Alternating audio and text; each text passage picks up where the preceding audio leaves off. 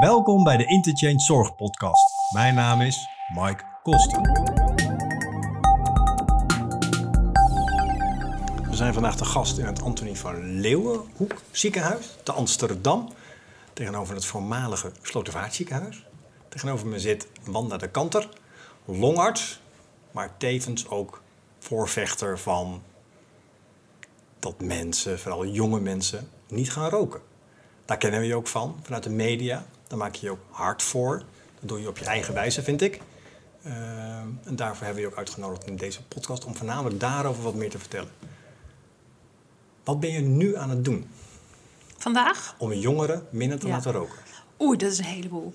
We hebben ontzettend veel zaken tegelijkertijd lopen. We Ja. hebben afgelopen weekend een zeer uitgebreide vergadering gehad om alle puntjes erop de i te zetten wat we gaan doen. We, zijn, eh, we hebben in ieder geval financieel hebben we een hoop eh, ehm, ja, donateurs hebben we gekregen. We zijn vorig jaar zijn we uit een eh, samenwerksverband gezet, waarna we even lastig zaten met de financiën. En toen eh, hebben we daar ontzettend hard aan getrokken. En ook Xios, een uh, telehealth eh, organisatie, heeft crowdfunding voor ons opgericht. Daar hebben we toen geld mee opgehaald. En we hebben nu sponsors, we hebben donateurs, we hebben mensen die geld overmaken. Dus we kunnen weer verder. En wie is we? We zijn eh, stichting... eh, verzameld? ja, Stichting Rookpreventie Jeugd bestaat uit eh, nou, twee longartsen, dat zijn Paulien Dekker en ik. Ja. Verder hebben we Frits van Dam, hij is emeritus hoogleraar, ook uit dit instituut, Nederlands Kankerinstituut. Ja. René Bernards, gisteren nog te zien bij De Wereld Draait Door. Ja. Die is moleculair bioloog en die is een groot voorvechter van minder kanker. Nou, 30% van alle kankersterfte in Nederland komt door roken. Ja. Dus hij is een heel overtuigd lid van ons, onze organisatie. Rob Giebels, econometrist en financiële man. Jacques Wallage, bekend oud-politicus. Die is van heel veel waarde om politieke stromingen uit te leggen. We hebben Rob IJsendijk, advocaat. En dus we hebben veel juridische ondersteuning. Barbara van den Broeke, zij is eh, pedagoog, ja, psychosociale behandeling van kinderen. Dus we hebben een, eh, en een hele zware raad van advies nog. Juist. En wat is jullie doel? We hebben eigenlijk maar één doel: en te zorgen dat kinderen niet beginnen met roken. Als je een kind die maar één sigaret rookt, is de kans bijna 70% dat het een dagelijkse roker wordt. Eén sigaret kan al bepalen dat jij een dagelijkse roker wordt. En van de dagelijkse roker zal twee derde aan het roken overlijden. Dus wij willen niet dat dat kind die eerste sigaret gaat proberen, omdat het zo snel verslavend is. Hoe oud is een kind als die begint met roken?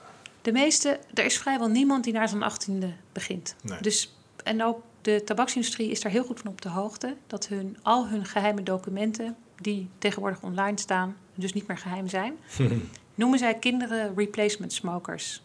Zij die de vroegtijdige dode tabaksrokers moeten vervangen. In fact, they are the only ones we have to target. Want daarna, het 18e, 20e, begint er niemand meer. Nee. En je kan het zien aan de kleurtjes, aan de target, aan de Instagram, aan de social media, aan het kopen, omkopen van influencers. Je kan het zien aan sportverenigingen, je kan het zien aan waar zij zitten, rond scholen, verhoogde concentratie, tabakswinkels en, of AH-to-go's met tabaksverkoop. Ze zijn heel erg sluw gericht op kinderen. En wat heeft voor jou nou gemaakt dat je zegt, ik ga hier tegenop staan? Wat is je persoonlijke drijf? Ja, dat is eigenlijk heel langzaam gegroeid. Ik ben al ja, meer dan 30 jaar longarts. En ik behandel natuurlijk heel veel mensen die ziek zijn geworden door roken. Dat kan zijn COPD, emfyseem, chronische bronchitis, klaplongen. Longkanker is natuurlijk een hele belangrijke. Dus je ziet alle ellende. Je ziet alle ellende, maar toen ik zelf nog rookte, toen zag ik wel de ellende. Maar ik zag niet zozeer de relatie met het roken. Dat vond ik eigenlijk daar niet zoveel te doen. Ja. Tot ik zelf betrapt werd op roken door mijn dochter. En ik moest stoppen. En toen pas erachter kwam dat het heel moeilijk was om te stoppen. En hoe verslavend het was. En toen hebben we een boek geschreven, Nederland stopt met roken, Ja. tien jaar geleden. Dat is inmiddels het handboek voor mensen, het zelfhulpboek. En dat hebben we helemaal gedaan op basis van wetenschappelijk bewijs, maar voor heel simpel opgeschreven. Met heel veel voorbereiding, stappenplannen. En een zeer effectief boek. Maar we wisten natuurlijk heel weinig. Dus we hebben daar een jaar over gedaan om alle mensen in de wereld die kennis hierover hadden te verzamelen. En daar een, een, in simpele taal uitgelegd. Dus het klopt allemaal. Het is niet zo, lees dit boek en je bent gestopt. Dat, Nee. Dit is pas het begin, het boek. ja. Vervolgens merkten we dat heel veel mensen het boek natuurlijk niet wilden kopen, want daar gaat iets aan vooraf. Je moet je motivatie vinden. Toen zijn we getraind in de motiverende gespreksvoering in eh, Engeland door de grondleggers. Mhm. Het was een moeilijk, lastig boek en dat moeten we ook simpel maken. Dus we hebben daar een boek van gemaakt. Motiveren kun je leren. Dat is inmiddels ook een handboek voor heel veel mensen in opleiding, praktijkondersteuners, mondhygiënisten. Dat gaat ook over tandenstoker. Het gaat ook over je oortjes niet te hard zetten voor jonge kinderen om hun oren te beschermen. Elke vorm van gedrag is een hele mooie manier om eh, tot de kern van de ambivalentie te komen. Hè. Aan de ene kant wil je de muziek heel hard hebben, omdat je dan lekker kan meedansen. Mee Aan de andere kant wil je heel graag je oren beschermen, want je wil altijd blijven kunnen horen. Nou, en dat gaat altijd over korte termijn, nu versus lange termijn. En wij proberen heel erg in die motiverende gespreksvoering de lange termijn dichter bij nu te halen. Mhm. Maar ja, dan zie je dat nog steeds elke dag 75 kinderen beginnen met roken. hoe kan dat nou? Dat, dat, hoe kan dat nou? We hebben al deze kennis, we hebben al deze feiten en er gebeurt niks. En dan merk je dat de politiek niks wil. Dat er een minister van Volksgezondheid was, mevrouw Schippers, die het rookorgaanstivoren heeft opgeheven, die campagnes heeft afgeschaft, daadwerkelijk op alle fronten contacten had met de tabaksindustrie. Ja.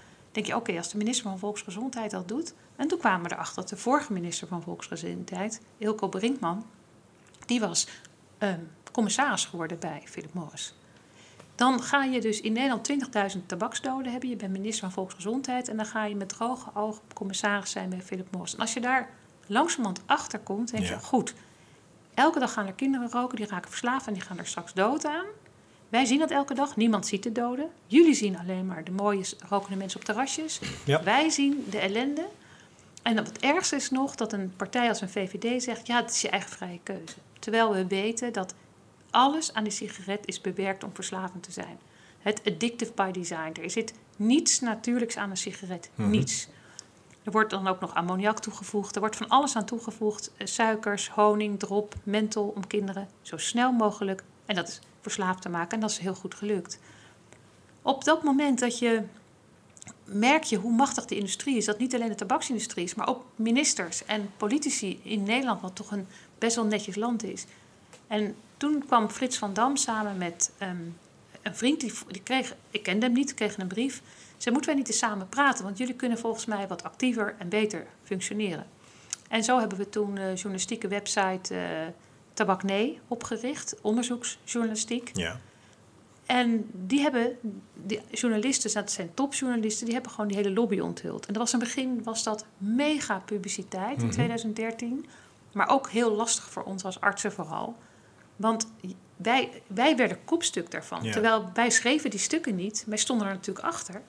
Maar dat je gewoon een meneer Brinkman gaat framing en shaming doen... dat, is, dat doe je niet als dokter. Je bent lief en zorgzaam, je verzorgt mensen. Snap ik. Dus dat was, vond ik zelf ook heel moeilijk. Ik dacht, straks krijg ik helemaal geen patiënten meer. Die zijn doodsbang voor mij. Maar het gekke was dat eigenlijk toen, ik, toen het maandag begon, de eerste keer online, had het 200 gemiste oproepen toen ik wakker werd. Ja. En dat varieert van Pauw tot, nou, noem alle zenders op, Nieuwsuur. Dat was zo'n hype dat dokters mensen gingen framen vanwege hun tabakslobby. Mhm. Dus dat was een hele goede, hele goede greep om dat te doen. Het werd best wel controversieel gevonden, maar we, zijn, hebben nooit stukken terug hoeven halen. Alles klopt. En zo heel langzamerhand hebben we al die banden laten zien. Ja. Maar je gaat maar door en je probeert meer. En die, en die tabaksindustrie blijft die ontmoetingen doen. Ja. Vervolgens um, gingen we ook naar internationale tabakscongressen. Om te, hoe zit dat nou internationaal? Want we wisten gewoon er toch nog weinig van. Ja. Zo kwamen we steeds meer kennis. En toen zeiden ze, ja, het belangrijkste wat je kan doen is te, is te stoppen... of te voorkomen dat er een tabakslobbyist nog met de overheid... dan wel het parlement spreekt. En toen hebben wij een, een van de beste advocaten in de arm genomen... civiele advocaat. En die heeft toen een rechtszaak aangespannen tegen de staat betreft het WHO FCC 5.3. Dat is een Framework of Tobacco Convention. En daarin staat, gij zult geen contacten met de tabaksindustrie hebben. Ja. We hebben, hadden twee studenten, we hebben eindeloos gewopt, wet op openbaar bestuur. Toen hebben we aangetoond, Excel, Excel, Excel spreadsheet zo groot als, als, als, een nou ja, meters groot, om al die contacten bloot te leggen. Nou, toen dat lukte dat lukte. Met allemaal wetboeken, maar het is allemaal zwartgelakte documenten. Hè? Alleen maar zwartgelakte documenten. Nou, je kent ze van de Belastingdienst ja. Nou, in ieder geval werd heel duidelijk dat er heel veel hele warme contacten waren. Ja. En uiteindelijk hebben we die rechtszaak niet gewonnen, maar wel gewonnen omdat de staatssecretaris toen van Rijn heeft aan iedereen eerst een Tweede Kamer en aan alle gemeenten een brief gestuurd dat er geen contact meer mocht zijn met de tabaksindustrie, zoals juridisch legaal binnen het akkoord dat Ja. zei. Niet dat het toen is opgehouden, maar het is in ieder geval openbaar geworden en ieder geval duidelijk is dat het gebeurt. En Ja. je ziet wel, ik denk dat het nu op dit moment heel moeilijk zal zijn voor Philip Morris om weer een commissaris te krijgen die oud-minister was. Ik denk dat we het goed gecriminaliseerd hebben, Mhm. dat deel. Ja. Maar goed, we moesten door, ehm, want er gebeurde nog steeds nog heel weinig. En toen zijn we, kwam er een patiënt met longkanker, Annemarie van Veen, en die vroeg, ik kwam haar tegen op een heel groot internationaal longkankercongres. En zij zat bij de Patient Advocates eh, afdeling, ik zat bij de longartsen. Ja. En we lunchten samen en toen zei ze... Ik heb die film van jullie gezien, de Replacement Smokers. En ik vind het zo verschrikkelijk. Ik heb longkanker, ik heb jonge kinderen. En ik heb gezien dat ja, als ik straks dood ben over een paar jaar... dan moeten zij mij dus gaan vervangen. Mijn kindertjes van vier, vijf, Mhm. zes jaar oud. Ja. Kunnen we niet een strafzaak beginnen tegen de tabaksindustrie? Ik zei, nou, ik ben al een paar keer eerder geweest bij Benedict de Fiek... en die Ja. vond dat vroeger geen goed idee. Nee. Maar ehm, we gaan het proberen. Nu heb ik jou, als jij dit durft. Maar wil je wel je energie, als je nog zo kort te leven hebt, besteden aan zoiets activistisch? Ja. En ze zei, ik heb er alles voor over. En toen zijn we samen, ze woonde in de buurt van Groningen, zijn we samen naar Fiek gegaan. Mhm. Fiek was tot tranen toegeroerd toen ze haar verhaal hoorde. En zei, nou, ik wil het in ieder geval gaan overleggen met mijn bureau. Maar Ja. goed, toen hadden we natuurlijk geld nodig om die voorbereiding alleen al te gaan financieren. En na een half jaar zei ze, ik ga het doen. Inmiddels was die zaak opgelopen tot een miljoen mensen die aangifte, tenminste wilden doen in theorie. Dus de stad Amsterdam, oncoloog Antonie van Leeuwenhoek, neem het. Zijn werkelijk gigantische hoeveelheden. Wat zeg je nou? Mensen. Een miljoen mensen? wilden- Bijna een miljoen mensen. Ze- We hadden, we hadden een website waar 30 mo- 30.000 mensen op staan van Ja. ik zou aangifte willen doen. Maar dat hadden we niet nodig voor de rechtszaak. We hadden de Stichting Rookpreventie Jeugd, Annemarie van Veen, Lia Breed was een andere patiënt. Ja. En een verslaafde roker hadden we. Maar de mensen die aangaven mee te willen doen, zijn wij doen aangifte collectief, de hele gemeente Amsterdam, het hele Antonie van Leeuwenhoek, alle oncologenvereniging, het KWF, Longfonds. Nou, dat is zo, als je die aantallen zou tellen, denk ik dat we tot een miljoen kwamen. Ja. Dus het was groot en groot en groter. Ja. En natuurlijk hebben we ook dat niet gewonnen. Maar het heeft in ieder geval door het Hof heeft de uitspraak toen gedaan. Ja, jullie hebben gelijk. Het is heel erg dodelijk. Het is heel erg verslavend. Ja. Het is met als enig doel eigenlijk om profits te krijgen, om geld aan te verdienen. En het targeten van kinderen, ook dat is waar.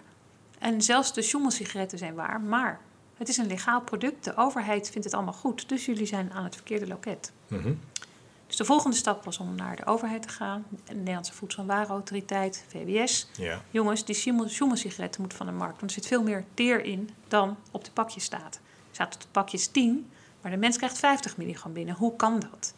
En dat komt omdat ze die gaatjes in de filter, als je het in een rookmachine doet, dan zorgt, ze, zorgt de industrie ervoor dat die gaatjes buiten het mondje van de rookmachine vallen. Dus zuig je schone lucht van buitenaf aan en verdun je de waarde. Ja. De mens die rookt heeft een sigaret in zijn hand en zijn lippen en zijn vingers over de gaatjes heen. Dus die Ja. krijgt veel meer teer binnen. Ja. Sinds die gaatjes er zijn, is er ook meer soort longkanker, in een bepaald soort longkanker, bij vrouwen in, op verder weg, op andere plekken in de luchtwegen Mhm. aangetoond. Ja. Nederlandse Voedsel- en Warenautoriteit en, en VWS zijn allebei gezegd: ja, sorry, maar het is een Europese wetgeving. Dus wij kunnen niks doen. Dus ga maar naar iets anders toe. Dus we zijn weer verder gegaan naar de bestuursrechter van Rotterdam. We hebben gevraagd of hij wil vragen aan het Hof van Luxemburg hoe het nou zit met die metingen. Zijn de metingen belangrijk? Ontworpen door de tabaksindustrie, gecontroleerd door de tabaksindustrie in de NEN-ISO-commissie met alleen maar leden van de tabaksindustrie? Mhm. Of is deel 2 het, de gezondheid van mensen? Is dat eigenlijk een belangrijke reden? Nou, wij wachten nu al twaalf weken op een uitspraak van de bestuursrechter, dus dat geeft ons heel veel hoop. En wat is daarmee je doel? Om die sigaretten uit de markt te halen? Kijk, het doel is, waar we steeds mee bezig zijn, is het criminaliseren van de tabaksindustrie, zodat het uiteindelijk natuurlijk een niet-legaal product wordt. Ja. Met 8 miljoen doden wereldwijd, met 20.000 doden in Nederland. Er is niks dodelijkers door de mensen bedacht ooit in de wereld op de markt gebracht. En zeg tien jaar geleden, als je me tegen mij had gezegd illegaal, zou ik zeggen: nee, dat gaat nooit lukken. Ja. Het verbod daarop. Maar ik ben langzamerhand zoveel jaar verder en ik denk, nou, het zit er wel in. Want ook met dat concept rookvrije generatie in 2040, niemand meer die rookt. Dat, Mhm. dat is het verschil met een verbod. Ja. Dus ik denk, maar wat onze vraag is aan de bestuursrechter, is natuurlijk dat we onze rechtszaak willen afmaken. Ja. En als het zo zou zijn dat de methode onder gezondheid van de mensen komt te staan, Mhm. dan moet je dus alle filtersigaretten met gaatjes, en dat zijn ze allemaal, van de Europese markt afhalen. Dan ben je er natuurlijk niet, want dan kan iedereen de filters eraf breken en check gaan roken en noem maar op. ja. Maar het gaat natuurlijk, als je alle filtersigaretten van de markt zou moeten halen, Ben je een heel end. Ben je een heel end en dan gebeurt er wereldwijd ook heel veel. Ja. Dus in theorie is dit echt vuurwerk. Wanneer verwacht je een uitspraak? Nou ja, dat kan elk moment komen. Oké. En dat was, we hebben En Stella... wat is je kans? ja, ik heb, je? nou ja, dat weet ik natuurlijk niet. Nee. Want tot nu toe, ehm, maar rechtszaken verliezen is niet een probleem. Nee. Want er is zo verschrikkelijk veel, eh, we hebben ook in het buitenland ontzettend veel aandacht gekregen voor, het, voor de strafzaken als zowel als de rechtszaken. Ehm, natuurlijk, als, het, als, het, als, als de bestuursrechter zegt, nou we gaan het lekker niet aan het hof vragen, ja, dat, dat, dan staan ze in hun recht. Ja.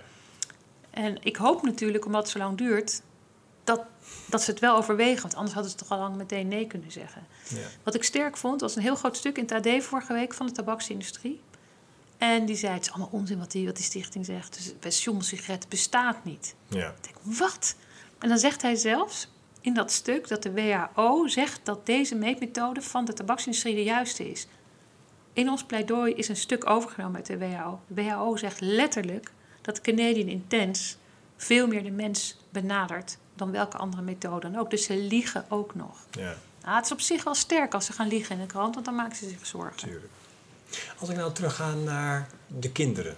Ja, Hoe voorkom je nou dat mijn zoon van 13 niet gaat roken? ja, dat is natuurlijk een hele goede vraag, want deze vraag ja, die horen we natuurlijk heel veel. Wat, wat, onze, wat ons standaard antwoord is, wij zijn bezig om de meest effectieve maatregelen, ons daar hard voor te maken dat kinderen niet beginnen. Ja. Ontzettend duur, Ja. accijnzen dus omhoog. Ja. En al die onzin wat de tabaksindustrie zegt, wat er gebeurt als de accijnsomhoging, weerleggen. Dat klopt niet. Mhm. Twee is verkooppunten beperken. Ja. Weg bij de Albert Heijn, weg bij de Jumbo, weg bij de Shell. In de kleine tabakspeciaalzaken. Helemaal weg bij de multinationals. En zorgen dat je een paar zaakjes hebt met een vergunningsstelsel, zodat die kinderen, die komen daar gewoon niet meer binnen.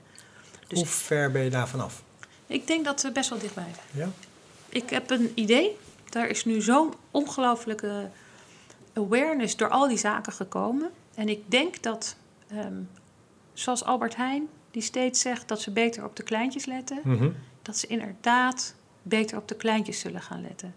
En natuurlijk willen al die grote bedrijven zeggen: we willen het wel doen, maar dan moet iedereen het doen. Mhm. Prima, prima. Maar ik denk dat er een. Ik, ik heb het idee dat er draagvlak in de samenleving, deels ook op feiten gebaseerd van Maurice de Hond cijfers. En ik denk dat er steeds meer mensen, zelfs rokers, denken: ik zou er wel bij gebaat zijn als het me moeilijker wordt om te roken. En ik, dat zijn de twee belangrijkste maatregelen om kinderen niet te laten beginnen. Ja. Wat kan jij als ouder doen? Daar komen we later op terug, want daar kan ik nu nog niet zo over vertellen. Hou die vast. Zeker. Je ziet nu in onze maatschappij een enorme verandering ten aanzien van vlees eten. Ja. Het is bijna schandalig als je vlees eet. In Mhm. bepaalde kringen. Zie dat? dat is goed de, la- de toevoeging in bepaalde kringen. Want als je de cijfers ziet, Ja. is vorig jaar meer vlees gegeten dan het jaar daarvoor. En ik dat is verkeer precies, waarschijnlijk in kringen waar het schandalig is. dat denk ik. Kijk, het is precies hetzelfde als wij in politiek Den Haag komen. Dan zeggen ze, wij zien geen rokers meer. Nee. Wij, maar dat komt omdat roken heel erg in, in, bij mensen optreedt die lage sociaal-economische klasse. Juist bij mensen in armoede Ja. wordt heel veel gerookt. En ook daar wordt meer goedkoop vlees gegeten. En Ja. dat zie je ook dat hoogopgeleide mensen op een of andere manier eerder bepaalde ontwikkelingen meekrijgen of iets van vinden. Dat, ze, dat er vleesschaamte komt en vliegschaamte komt en van Ja. alles schaamte komt. En vinden dat je verantwoordelijkheid hebt. Wat niet bij de mensen die leven in armoede of lagere opleiding hebben gehad. Dus dat klopt wel. Maar de feiten, daarom zijn die feiten zo belangrijk. Wat je zelf meemaakt. Maar is dat nou wel zo in de hele samenleving? Veel belangrijker. Hoe hou je het zelf vol? Om alsmaar die rechtszaken te voeren. Ja. Actie te blijven voeren. Nu met Albert Heijn weer in, in, in, in gesprek te gaan. Om Ja, elke dat- keer maar proberen eh, ons te behoeden van het roken. Nou ja, ik denk dat het werk elke dag patiënten zien met longkanker. Ja. Ehm, het lijden, de onzekerheid, de, de wachttijden. Het is een heel mooi, het is een column van een journalist van de Telegraaf in, in Vrouw elke week. Nou, ik, als je dat leest, dan kan je een beetje van de pijn voelen wat de onzekerheid met je doet. Ik denk het hebben van kanker, hoeveel beter de prognose nu ook is dan, dan vijf of tien jaar geleden, maar het is zo heftig. Het hebben van COPD met winterangst, dat je letterlijk elk virus wat je oppakt, lig je weer op de IC of aan de beademing of wat dan ook, moet je weer in het ziekenhuis komen. Het, is, de- het lijden is zo groot en de meeste mensen zien dat niet, dat dat gaat vanzelf. En wij willen eigenlijk laten zien wat mensen niet zien. En er is, dat is, dit is niet, dit is niet een, eh, een moeten of wat ook. Het gaat vanzelf. En ik denk dat, ik, dat het ook wel helpt dat de laatste jaren, ook al hebben de rechtszaken niet gewonnen, dat ik merk dat er zo'n verandering in de samenleving aan het Mhm. optreden is. Dat het soort tipping point bijna bereikt is. Hoe groot is de kans dat als mijn zoon van 13 gaat roken morgen Mhm. en hij is 60, hoe groot is de kans dat hij longkanker oploopt? Als of een je- andere vorm van kanker? Ja, en als je. Longkanker is natuurlijk de meest beruchte. Ja. Als je je leven lang rookt, heb je zo'n bijna 20% kans om longkanker te ontwikkelen. 17 tot 20%. Ja. Natuurlijk maakt het uit of je ook chronische bronchitis hebt of dat je in de familie longkanker hebt. Het zijn allemaal extra risicofactoren. Met asbest hebt gewerkt. Ja. Maar roken geeft 16 soorten kankers. Dus je, de kans op roken, longkanker is natuurlijk het hoogste, maar je kan ook blaaskanker krijgen. Mhm. 50% van alle blaaskankers komt ook door roken. Keelkanker, alvleesklierkanker, zelfs borstkanker is verhoogd risico als meisjes heel jong beginnen met roken. Er is dus geen veilige grens sowieso en dus wel individuele gevoeligheid. Wanneer denk jij dat Nederland rookvrij is? Ja, het idee is preventieakkoord is 2040, hè? Dus, dan, eh, dus dat is dan Is over dat 20 jaar. haalbaar, denk je? Nou, niet als het preventieakkoord niet wordt opengebroken natuurlijk. Want Nee. de meest effectieve maatregel is er uitgehaald. Wij denken onder zware druk van...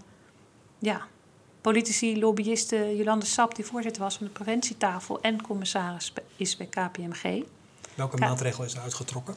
Dat er jaarlijks forse accijnsverhoging zou gebeuren. En Ja. nu is het teruggedraaid naar eenmalig 1 euro. En daarna moet er eerst onderzoek gebeuren... en dan gaan we weer verder kijken. Wat kost een pakje sigaretten tegenwoordig? Ja, rond de 7 euro is dat. Maar uit die, we weten uit alle landen waar accijnsverhoging is toegepast, Ja. exact dat als de accijns meer dan 10% per jaar omhoog gaat, dat het aantal kinderen wat begint halveert. Dus er is een hele sterke relatie met accijns. Ja. Wat doet de KPMG in opdracht van Philip Morris? Die maken rapporten voor de overheid. Die leveren ze, die mogen, mag de overheid helemaal niet gebruiken. want Dat is dus FCTC 5.3 fout. Ja. Maar daar staat in dat als je de prijs ophoogt, dat er dan gesmokkeld gaat worden. En dan krijg je dus illegale sigaretten. Ja. Nou, hoe gevaarlijk zijn die? Smokkel is bewezen businessmodel van de tabaksindustrie. Ze hebben daar miljarden boetes voor gekregen. Ze dumpen een heleboel sigaretten zelf. Ja. Ze waren vroeger verantwoordelijk voor het track-and-trace systeem. Dus als je een heel goed trace systeem hebt, wat niet in handen is van de tabaksindustrie, gewoon smokkel tegenhoudt, maar kinderen smokkelen niet. Dus al die rapporten die zijn onzin, zijn niet gebaseerd op feiten. Oké. En we weten dat de KPMG die rapport in 80 landen verzorgt voor Philip Morris. We hebben de cijfers opgevraagd, ook gewopt. Dan blijkt dat de cijfers waar ze het op baseren, zijn cijfers aangeleverd door Philip Morris. En die krijg je dus niet te zien. Verschrikkelijk, hè? Het is echt verschrikkelijk. ja, Ja, absoluut. het is echt onrechtvaardig. Ja. Ik heb geen juridische achtergrond, maar het is, het is, het is echt onrechtvaardig. En als mensen zeggen, ja, maar het is legaal, dan denk ik, ja, slavernij was ook legaal. Ja. Weet je, dat was ook, als je daar nu naar kijkt, dat is toch super onrechtvaardig. Ja. Er zijn zoveel dingen geweest, een heksenverbranderij, er zijn zoveel dingen gebeurd in het leven die we achteraf denken, hoezo? En dat vind ik met, als met de kennis van nu, een sigaret op, op, gewoon als nieuw ontwikkeld product op de Mhm. markt zou komen, een product dat twee van de drie gebruikers dood, een kwart voor zijn pensioen, dan zou je echt zeggen, heb je gaatje in je hoofd. Hoofd. Ja. En als je dan zegt, waarom ga je er nu mee door? Kijk, asbest is van bewezen dat je er kanker van krijgt. Dat Ja. is illegaal Ja. geworden in Nederland. Nou, dat zou dus bij tabak met de huidige inzichten ook zo moeten zijn. Als je ziet hoeveel mensen hier werken in het Nederlands Kankerinstituut, hoeveel wetenschappers elke dag DNA-onderzoek doen. Kanker is een ziekte van DNA. Als je bij elke 50 sigaretten één DNA-mutatie oploopt, één schadelijke na 50 sigaretten, twee pakjes per dag en je hebt alweer een mutatie. Het is toch idioot dat al deze mensen hier kanker bestrijden... ondertussen op elke straathoek voor een paar euro tabak kopen. verkocht. Ja, Wat is het eerste lichtpuntje voor je? eerst, ik, vind, ik zie alleen maar lichtpuntjes. ik zie. nee, ik zie de... de Je kijkt even naar, naar de uitspraak, maar die kan nog even duren. Ja, ja, maar dan is de volgende rechtszaak is natuurlijk een groot lichtpunt. En ik vind nog steeds de. We zijn eh, met FTC 5.3 is nog steeds de brief van Van Rijn is een groot lichtpunt. Ik denk, we gaan waarschijnlijk, zoals het er nu allemaal uitziet, weer goed samenwerken met, eh, met het voorheen, zeg maar, Alliantie Nederland Rookvrij. Samenwerken is altijd heel prettig. En ik denk dat, ja, 2021, nieuw eh, kabinet, nieuwe kansen. Ja. Ik, ik zie een heleboel kansen, ja. Heb je nog veel geld nodig? Ja, kijk, Waar, waar kunnen mensen aan doneren bij jou? Hoe werkt Stichting, dat? nou ja, Stichting Rookpreventie Jeugd. We hebben een prachtige website. En ehm, we hebben niet zo lang geleden, omdat we toen nog in de financiële problemen zaten, een kookboek uitgebracht voor mensen die niet kunnen koken. Mhm. En ook daar gaat de hele opbrengst eh, naar de Stichting Rookpreventie Jeugd. En wat we betalen, wij zijn allemaal onbezoldigd, dus niemand krijgt geld van ons. Wij geven ook lezingen, gaat ook geld naar de stichting toe. Ja. Ehm, je kan dus ook inhuren voor lezingen en dan gaat het geld ook naar de stichting toe. En dat hebben we nodig voor advocaten, voor goede journalist, journalisten. Ja. Om de website te onderhouden, om onze donateurs te bedanken en dat soort dingen. En vooral ook weer om nieuwe strategieën weer mogelijk te maken. Dankjewel voor het inspirerende gesprek. Graag gedaan.